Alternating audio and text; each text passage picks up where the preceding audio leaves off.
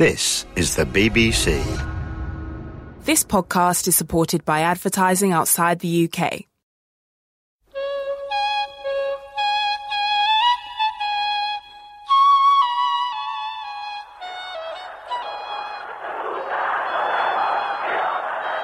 من این پیام انقلاب شما ملت ایران رو شنیدم و آنچه من دولت تعیین می‌کنم من تو دهن این دولت می‌زنم من دولت تعیین می‌کنم من به پشتیبانی این ملت دولت در پاییز 1356 در کنار دشواری‌های اجتماعی و اقتصادی و سیاسی آثار تضادهای فرهنگی در جامعه ایران نیز مشهود بود. شاه ایران را در آستانه تمدنی بزرگ می‌دید که به گفته داریوش و همایون فاقد جوهر و جهت فرهنگی و فکری بود. دستگاه فرهنگی محمد رضا شاهی سیاست مشخصی خودش نداشت. حرفی برای گفتن نداشت. کسی رو هم که حرفی داشت نمیگذاشت حرفشو بزنه. به علاوه به عقیده احسان نراقی فرهنگ دستگاه حاکم و فرهنگ مردم از هم جدا شده بود. به عنوان جامعه شناس من میدم که معتقدات جامعه پندارها و اعتقادات جامعه یک اهمیت اساسی داره که رژیم و از رژیم بالاتر روشنفکران ما از اون غافلن.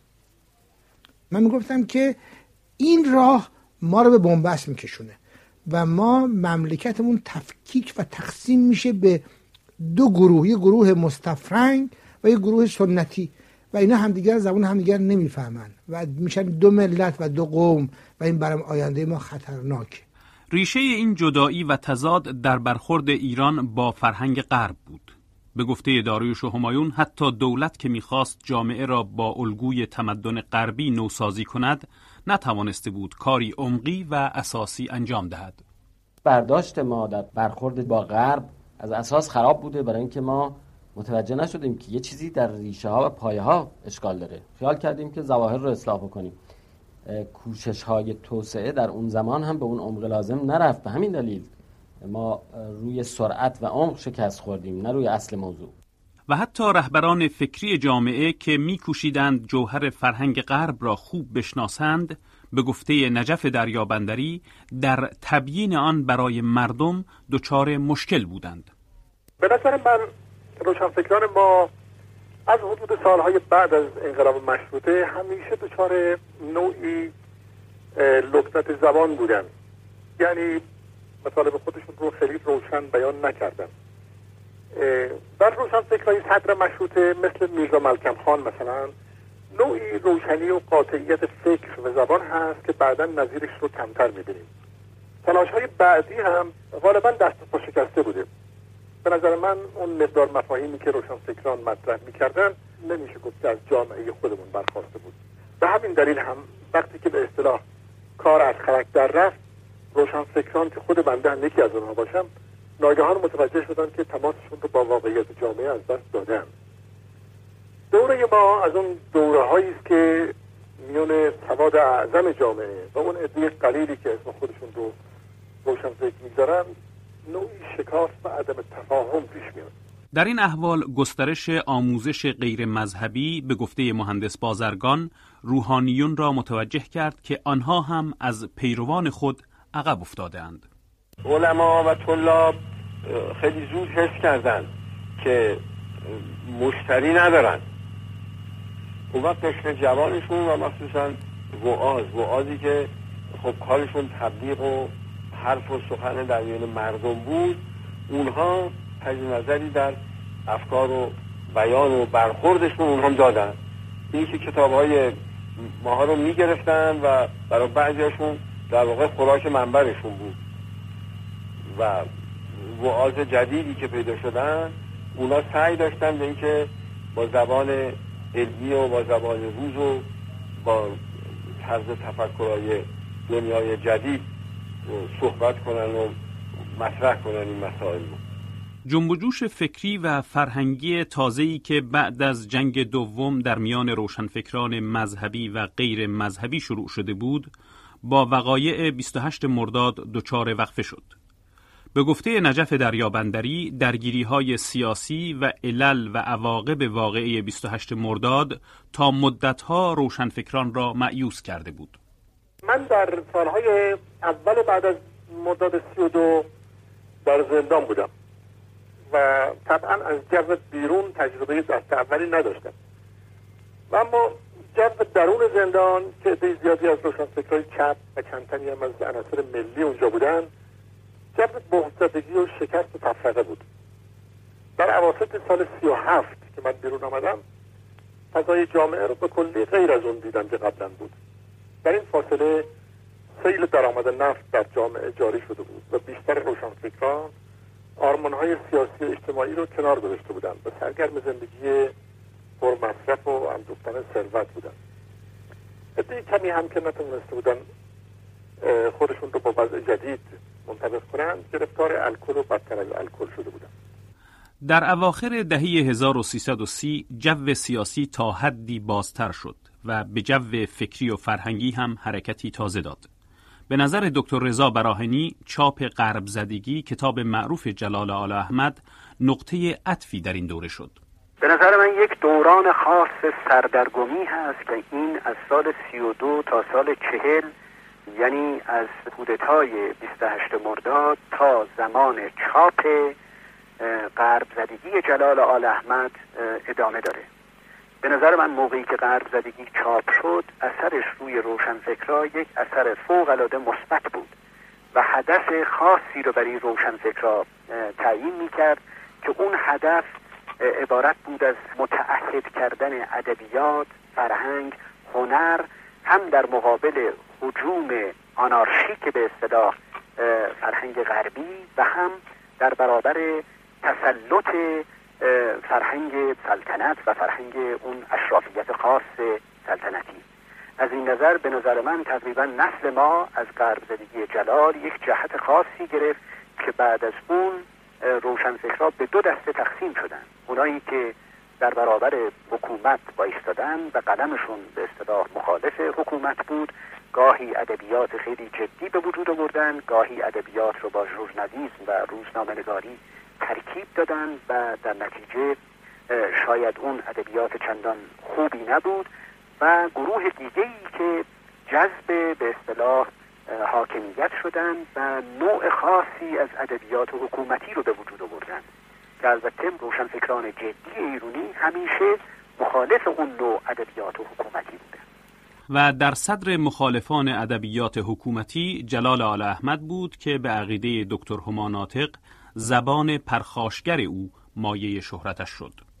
روشنفکران به نظر من در سالهای چهل یک عده گرایش داشتن به افکار مذهبی مثل آل احمد و فکر می‌کردن که اگر که بتونن خلاص روشنفکران رو با روحانیت آشتی بدن می‌تونن استقلال ایران رو حفظ بکنن و می‌تونن که علیه استعمار و استثمار به جنگ برخیزن. گرایش دیگه گرایش چپ بود که فکر می‌کرد به موازات همون گرایش مذهبی می‌تونه به همون نتایج دست پیدا کنه. اون چیز که مهمه زبان این دوتا گرایشه. زبان این دوتا گرایش هرگز یک زبان انتقادی نبود بلکه زبان دشنام زبان تکفیر و زبان پرد بود. و اختناق دامن زد به این حرفها برای خاطر اینکه هر کسی که بیشتر فحش می‌داد بیشتر برنده داشت. آقای آل احمد برنده بود به خاطر اینکه دشنام می‌داد. اما احسان نراقی معتقد است که آل احمد درد اساسی جامعه را دریافته بود و اهمیتش هم در همین بود. آل احمد قرب زدگی در ایران دید با یک دید حساس و ذهن وقادی که داشت خوب تشخیص داد که یک عوامل غیر طبیعی داره در جامعه ما پیدا میشه انحرافی و ناجور با جامعه و سنخ فکری جامعه.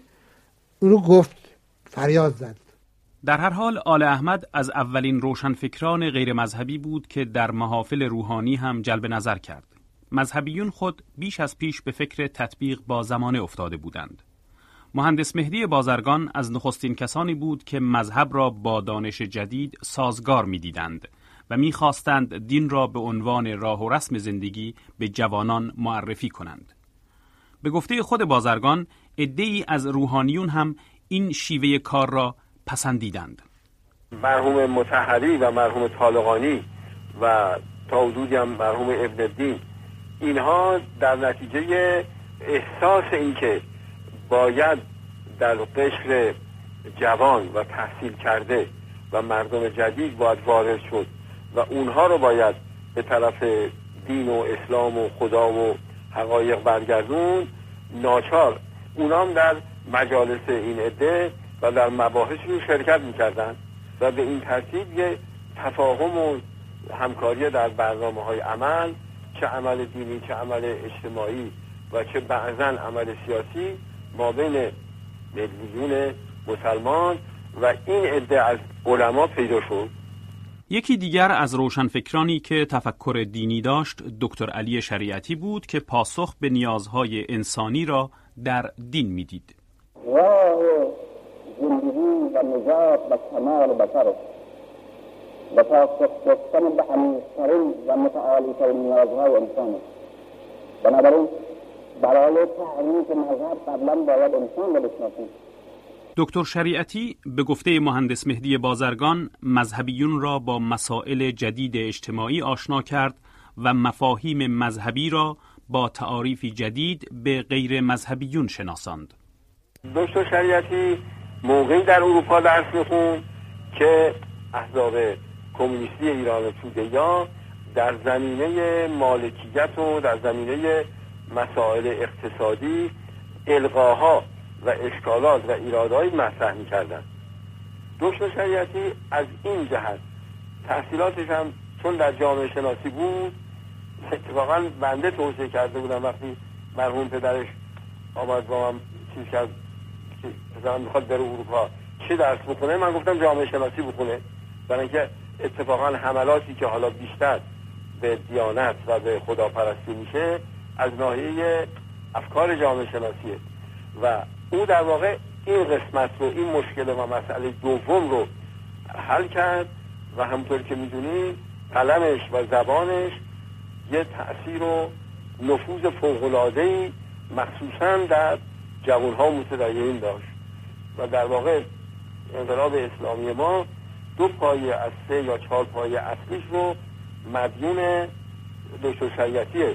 یکی مسئله شهادت و یکی مسئله امامت یا رهبری. این اگر افکار و انتشار افکار دکتر شریعتی نبود مسلم این انقلاب اسلامی ایران به این پیروزی نمی‌رسید. نجف دریابندری معتقد است که دکتر شریعتی فاصله میان روشنفکری و دینداری را از میان برداشت.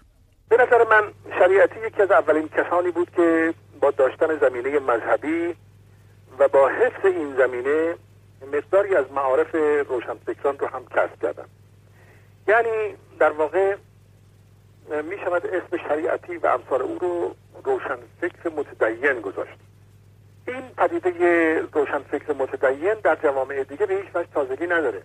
ولی در ایران غالب روشنفکران ما فکر می‌کردن که روشنفکر باید لزوما غیر متدین باشه. بنابراین امثال شریعتی درست توی همون شکافی که ارز کردم قرار می‌گیرن اما داریوش همایون عقیده دارد که کار شریعتی تازگی نداشت. اونچه که شریعتی انجام داد نوگرایی و نوگری نبود. آراستن همون اندیشه همون جهانبینی کهن و کهنه هر دو با زواهر تازه بود. شریعتی به یک تعبیر کاری رو کرد که از سید جمال الدین اسدآبادی افغانی شروع شده بود. تمام این اصلاح طلبان مذهبی در صد سال گذشته سعی کردن این بنای کهنه رو با تزئینات تازه قابل قبول بکنن برای عصر جدید. جامعه ایران از بعد از جنگ دوم تحت تاثیر دو تا جریان نیرومند فرهنگی بود. یکی جریان نیرومند چپ چپ انقلابی یکی اسلام انقلابی. شریعتی هنرش در این بود که این هر دو رو جمع کرد. زیر یک چتر مد بود. جوان ایرانی اگر در جهان انقلابی نمیزیست عقب افتاده محسوب می‌شد ترد می‌شد. در نتیجه وقتی شریعتی آمد با بهره که از سخنوری برده بود با نصر گل و بلبلی تازه تر خودش و اندیشه هایی که زواهر مترقی پیشرو انقلابی داشتن مقاومت ناپذیر شد برای جوانان. تأثیر دکتر شریعتی در میان جوانان مذهبی و غیر مذهبی بی سابقه بود و به گفته دکتر احسان نراقی در خلع فرهنگی حاکم دکتر شریعتی به بسیاری از جوانان هویت داد. خب خیلی مهیج بود دیگه. برای اینکه اون نسل جوانی که بی هدف رژیم بارشون می آورد اینا در شریعتی یک هدفی می‌دیدن یعنی یه راهی نشون می‌داد بهشون و یک دلگرمی می‌داد بهشون بالاخره. ولی برداشت او از امور دینی و از اسلام یه برداشت خاصی بود که همه جا مورد تایید همه به اصطلاح اسلام شناسان روحانیون نیست. حتی دیو رو مثلا بدعت گذاری می‌دونن که انتقاداتی بشترن اون جنبهش رو بگذاریم. جنبه اجتماعیش خیلی قوی و مؤثر بود. نفوذ شریعتی در میان جامعه نه تنها سنتگرایان مذهبی که دولت را نیز علیه او برانگیخت. در گذشت شریعتی که پس از آزادی از زندان و سفر به اروپا در تابستان 1356 اتفاق افتاد خود منشأ های علیه دولت شد. دکتر علی امینی می‌گوید که بدرفتاری با دکتر شریعتی را با شاه در میان گذاشتم. وقتی راجع شریعتی بهش گفتم گفت اشتباه بزرگ. گفتم نه فقط شریعتی رو پدر شریعتی هم گرفتن. گفت عجب.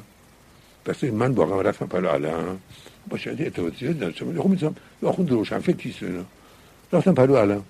گفتم شریعتی رو چی گرفتی؟ گفت این آخوند محمد داود گفتم بهتر شما. این آخوند متجدد با اون آخوند جوشنی داره دعوا می‌کنه. خب بذار بهتر شما این کار بکنه. گفتم شما کتابش خوندی؟ گفت نه. بعد یه کمیسیون اومد که این کتابا رو بخونن گفتم اون صحنه من گفتم نمیفهم این کتابا رو. آخه این چه حرکتی شما می‌کنی؟ بعد اینو بردید با یه در چاقوچش رو فلان گرشه اصلا توهین خب این کارا رو واقعا من نمی‌دونم کی تلقی می‌کرد. سخنرانی های دکتر شریعتی حسینیه ارشاد یکی از مساجد نوساز تهران را به کانون تجمع جوانان بدل کرده بود که به گفته مهندس بازرگان اصولا با هدف تازه‌ای بنیاد شده بود. بانیان اونجا اشخاص کم و بیش اداری یا تاجر یا کاسب بودن یا وکیل عدلیه که هم ارق ملی داشتن و هم اسلامی و مذهبی و اونجا رو از ابتدا پایش رو روی استقلال از هم دولت هم استقلال از روحانیت سنتی گذاشتن. و تشکیلات و ترتیبش هم خیلی فرق داشت با مساجد و محافل مذهبی سنتی ایران. و کسانی رو دعوت می‌کردن برای سخنرانی که بیشتر کلامشون مورد احتیاج و مورد استقبال باز همین قشر جوان متدین باسواد یا اداری و بازاری باشه. و گویندگان برجسته اینجا صحبت می‌کردن. خود مرحوم متحدی اونجا مدتی صحبت می‌کرد. و بعدم که دستشون به دکتر شریعتی رسید و در مدت کوتاهی سواک اجازه داد که اونجا صحبت بکنه اون موقع دیگه یک جهش فوقلاده و یه حالت انفجاری اونجا پیدا کرد. رونق کار روشنفکران مذهبی حکایت از محدود بودن تأثیر روشنفکران دیگر داشت که به گفته دکتر رضا براهنی ابزار کارشان برای مبارزه عام سیاسی مناسب نبود. بعضی از نویسنده ها بودن که فقط فکر می‌کردن که باید مخاطب رو به هیجان بیارن و مخاطب رو تحریک بکنن اینا می‌خواستن که یه طبقه خاصی رو به حرکت وادارن که خب اون طبقه به صورت جدی با ادبیات آشنایی نداشت. در نتیجه ادبیات چون محبوس در ابزار خاص خودش بود و مخصوصا ادبیات جدی نمی‌تونست اون تأثیر قاطع رو از نظر سیاسی یا از نظر اجتماعی بر کسانی که فرض کنید که یک موتور حرکتی رو تشکیل می‌دادن بر اونا اثر قاطع بذاره. در پاییز 1356 که نویسندگان و شاعران ده شب در باغ انستیتو گوته در شمال تهران گرد هم آمدند، هزاران تن برای شنیدن سخنان آنها هجوم بردند. اما به گفته اسماعیل خویی، اکثر حضار در پی سیاست بودند و نه ادبیات. در حقیقت مردم آمده بودند برای رویارو شدن با همین فضای سیاسی مردم هیچ شاعری رو که به اجتماعی بودن نمیشناختند هم از پیش در اون چپ نمیپذیرفتند. یعنی در شرایط خفقان وظایف سیاسی تا اندازه ای بر دوش فرهنگ سوار میشه. سیاست در فرهنگ پناه می‌گیره و فرهنگ به ناگزیر سیاسی میشه. و شاعران و نویسندگان هم در این ده شب معروف به اقتضای حال دعوت حضار را اجابت کردند. دوستان عزیزان در این ده شب که بر ما گذشت شبهای فرخنده نوید بخش شاعران و نویسندگان شما فرصت اون یافتند که در جمع شما بنشینند و گوشه ای از گفتنی های این زمان را بگویند. ده شب به صورت جمعیتی که غالبا سر به ده هزار و بیشتر می‌زد آمدید و اینجا. روی چمن و خاک نمناک. روی آجر و سمنت لبه حوز نشسته و ایستاده در هوای خنک پاییز. و گاه ساعتها زیر باران تند. صبر کردید و گوش به گویندگان دادید. چه شنیدید؟ آزادی و آزادی و آزادی.